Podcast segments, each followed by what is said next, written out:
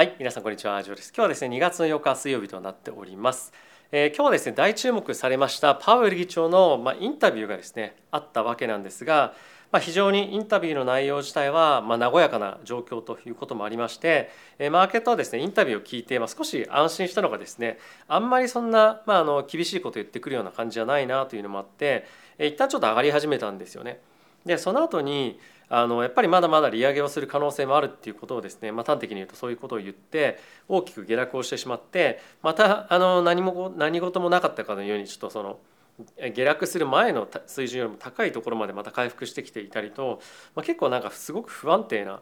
あの感じのマーケットの動きとしては、えーなっていたかなというふうに、えー思ってます。でこのヒートマップ見ていただければ分かる通り、まあ、結構ですねここ最近、えーちょっとリバランシングで売られていたようなエネルギー関係のところに関しましては非常にまだ資金が集まっているというような感じですよね。でこの辺りはやっぱりですね継続的な物価上昇とか、まあ、エネルギー価格の上昇っていうのがここ最近ですねサウジアラビアが値上げした、まあ、原油を値上げしたっていうのもあったりとかして、まあ、また資金が集まりやすいような状況にあるのかなというふうに思ってます。まあ、あとはマイクロソフト、NVIDIA、Google、まあ、メタ、アップルとかですねこの辺りの銘柄が今日大きく上昇していますが、まだまだやっぱりある程度楽観的なマーケット環境っていうのがえー続いていきそうだなっていうのは感じていますね。っていうのも後ほどちょっと見ていくんですが利上げのピークっていうのはもう少し高く設定される可能性はある一方でまだまだやっぱり年末の利下げっていうのはですね織り込まれてるんですよね。でそうなってくるとやっぱり利上げは行われるけれどもやっぱり物価っていうのがちゃんと下落をしてきていてそれに伴ってま利下げを行う、まあ、つまりそうすることによってま株価のブーストがですねまあ図られるんじゃないか、まあ、つまり市中にもっとお金が流れやすくなるんじゃないかということでマーケットはまだあの楽観的なま状況がえ続いていると。でまあこれが間違ってるとかっていうわけじゃ正直なくてえまだまだやっぱり経済指標を見ていないとえーわからないような状況ではあるんですが、まあ、やっぱりこの上昇が続いていく相場の中で、えーまああのマーケットをどうするか、まあ、いろいろ判断はあると思うんですが、えー僕は継続してやっぱりちょっとリスクテイキングのモードっていうのを、えー継続して、えー続けていきたいなっていうのは、えー思っていますと。で、えーちょっとですね、まあ、後ほどあの詳しくパウエル議長どんなことを言ったかっていうのも含めて見ていきたいと思うんですがやっぱりここ最近ですね金利がまだまだ上がっていきそうっていうこともあってドル円も大きく上昇していたりとか、まあ、仮想通貨も本当にすごい強いんですよね。えまだまだやっぱりサポートが大きくまあったりとかあとやっぱり原油がまた大きく上昇しそうなえ雰囲気もあってえゴールドマン・サックスとかですねモルガン・スタンレーに関しては、まあ、今年来年100ドル超えまでいくんじゃないかっていうような話もえ出てると。でやっぱり今株式だけのえ取引できるとかっていうよりもまやっぱり株価とかですね、まあ、あの為替コモディティそしてま皆さんあんまり取引しないかもしれないんですが、まあ、仮想通貨とかっていうようなまあ、こういったいろんなアセットクラスをですね取引できるのが、今回このチャンネルのスポンサーのまあ FXGT になってますと。でまあそういった観点で持ってるといいなというふうに思うのとあとはですねえっと、口座開設するだけで、まあ、1万2,000分のボーナス今配っていたりとか、まあ、あとはですね入金額に対して20万ない30万のですね取引ボーナスというのが、まあ、タイミングによってはつきまして上限120万円までボーナスもらえるので、まあ、ぜひですねこのようなマーケット環境でこの FXCT 使い方の動画っていうのも概要欄に貼ってあるので、まあ本当に見ていただくだけでもまず触ってみていただけると、まあ、非常に使いやすいですしスプレッドも非常に小さいので、えーぜひご利用いただければなと思ってます。はい、ということでまずは指数の方見ていきましょう。えーダウがですねプラスの0.37%、S&P がプラスの0.75%、ナスダックがプラスの1.12%、えーラッセル2000がマイナスの0.09%となっております。えー米国のですね10年債の金利なんですが、まあ、ちょっと若干じわっと上がっている感じであまり大きな動きはないですね。なのでパウエル議長のあの、まあ、コメントっていうのは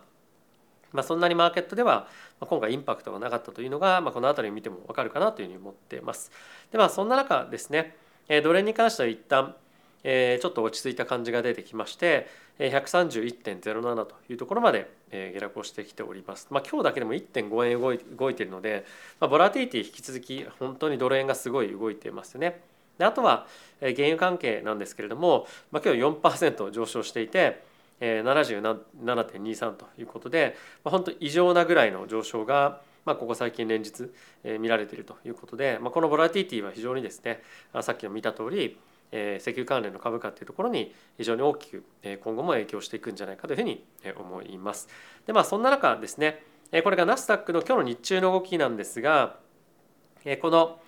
パウエル議長がインタビューを始めたタイミングでどんどんどんどん上がっていって一旦下がってまたインタビューが終わった後にま戻ってっていう感じであまりまあその大きなあの影響はま実際にはなかったかなというふうに思ってます。でこれが冷やしのチャートなんですけれども冷やしのチャートを見てみるとえ今日は一旦ちょっと上げてはいる一方で、まあ、引き続きここ最近のレンジ内の相場ということで今後はもろもろの経済指標を見ながら判断していくしかないというところですね。あとは今日ちょっと他の連銀総裁のコメントとかっていうところも出てきているので、まあ、その辺りも一緒にちょっと見なが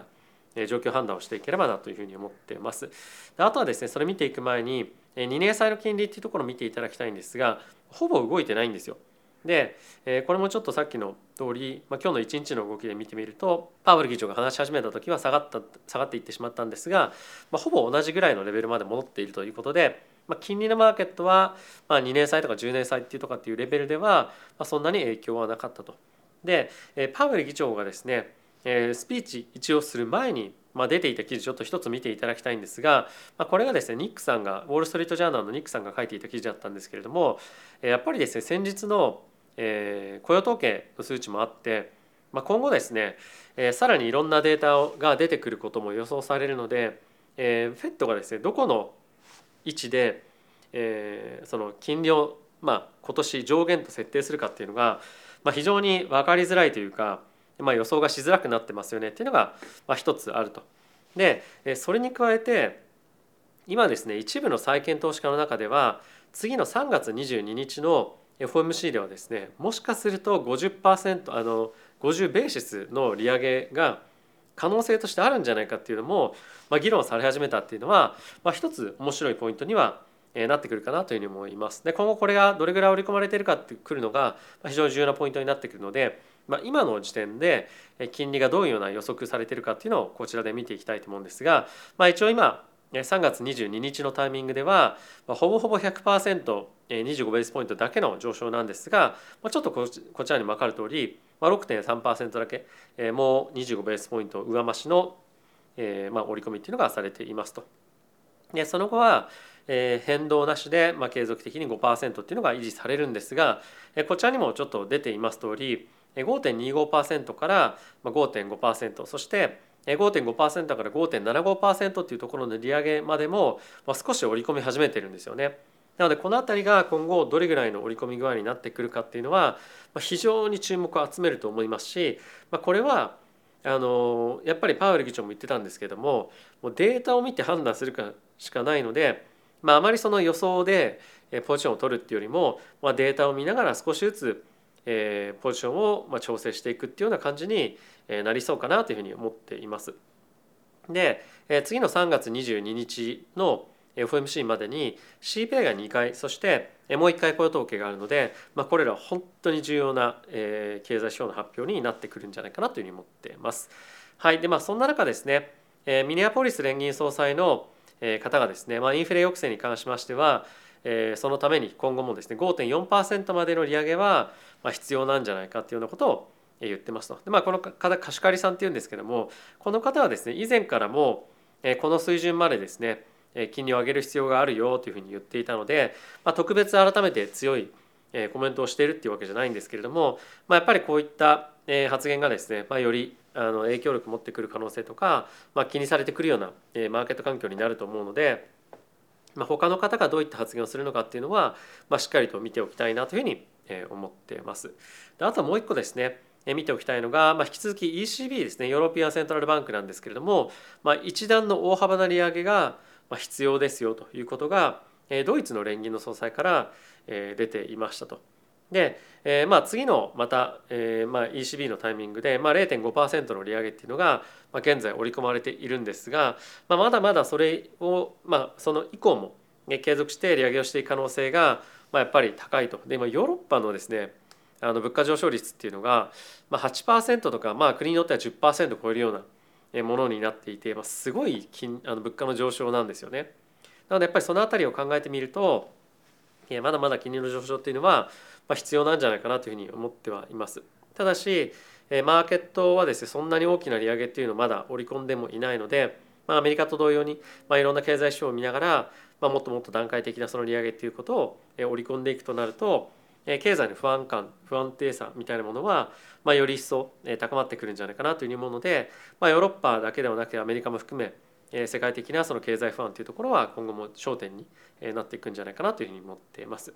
はいでまあ、そんな中ですね、まあ、Zoom がですね1300人のえーまあ、雇用を、え、削減、まあ、つまり、まあ、全体でいうと15%のですねグローバルワークフォースを、え、削減するということを発表していました。で、えー、やっぱりここ最近非常に目立つのは、えーと、コロナのタイミングで、えー、大きなその事業戦略の転換を強いられた、えーまあ、会社特にやっぱりアマゾンとかもすごかったと思うんですけども、まあ、これから本当にその時代が変わるんだよと、まあ、そういったこともあって、えー、本当にたくさんの人をですね、まあ、雇ったりとかあとはなかなか人が雇えないというような状況もあったので、まあ、強い企業は囲い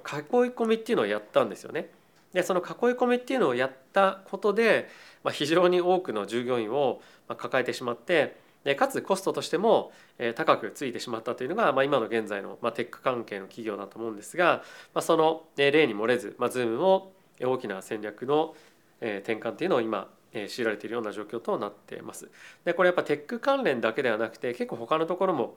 特に大きい企業に関しては、まあ、その囲い込みっていうのをやっぱやってたこともあってまだまだまあこういったようなリストラっていうのが継続的に出てくると思います。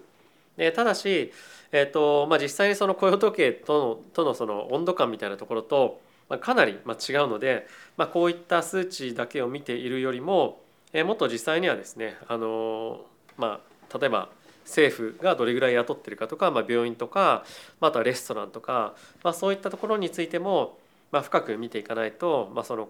雇用統計の、まあ、数値の予想っていうのは難しいのかなというふうに思ってます。まあ、あとは季節調整のあの変更とかっていうところも次回の FMC ではあると思うので、まあ、その辺りどれぐらいの調整っていうのがまああるのかその辺りも継続して引き続き注目をしていきたいかなというふうに思ってます。はいということでいかがでしたでしょうか。マーケットはちょっとまあ不安があった状況ではありましたけれども、まあ、パウエル議長のえーまあ、インタビューがまあ和やかに終わってよかったなというふうに思っています。でこのインタビューの背景が結構面白くてインタビューをした人はですねデイビッド・バーンスタインさんといってカーライル・キャピタルっていうですねベンチャーキャピタルの中でも本当に超トップ中のトップの方なんですよ。で実はですね以前このカーライルにパウエル議長がですね働いててそのデイビッド・バーンスタインさんの部下だったんですよね。まあ、あのパートナーとかだったと思うので、まあ、あの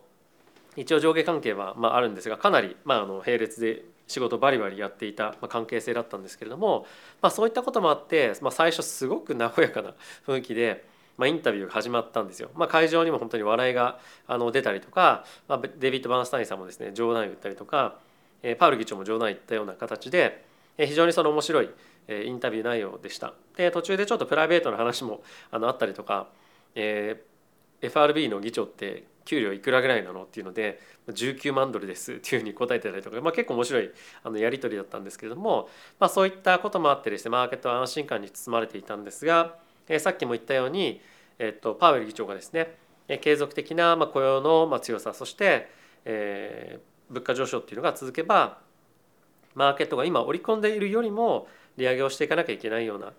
ことに今後なっていくでしょうということもあって、まあ、ちょっとマーケットは、まあ、少しあの恐怖をですね、まあ、持って多分まあ一部売られたと思うんですが、まあ、やっぱりまだ今のその、まあ、さっきも見ていただいた通り年末に向けてのあの利下げっていうところはやっぱり継続して織り込まれているのでまだまだマーケットはそんなに大きな警戒感を持ってマーケットに挑んでいるというよりも比較的楽観的な美を持って、まあ、ポジション調整っていうのを行っているような状況なんじゃないかなというふうに思ってます。であとは実はですねあの FOMC の後のタイミングでオプションマーケットでですねコールオプションの買いっていうのがめちゃくちゃ入ったらしいんですよ。でこれもやっぱり分かる通りあの現物を買うんじゃなくてやっぱりオプションを買うっていう人が、まあ、今多いんですよね。でこれっていうのはやっぱりそんなにしっかりとしたポジションをえどんどんどんどん積み上げていきたいっていうよりも、まあ、やっぱりリスクを限定的に、まあ、アップサイドを取れるような、えーまあ、ことをしたいみたいなことがやっぱり多くてまだ本当に方向感とかについては、まあ、すごくやっぱり迷って運用をしてるっていうのがマーケットからも感じられますよね。でやっぱり非常に非常に多くの方々が、まあ、プロの方も含めて、まあ、意見を割れていたりとか、まあ、リスク取るにしてもコールオプションを買うっていうようにようなところにとどまるようなぐらいで、資産運用しているぐらいなので、まあ、やっぱり我々もそんなにあの偏った大きなポジションを取るっていうよりも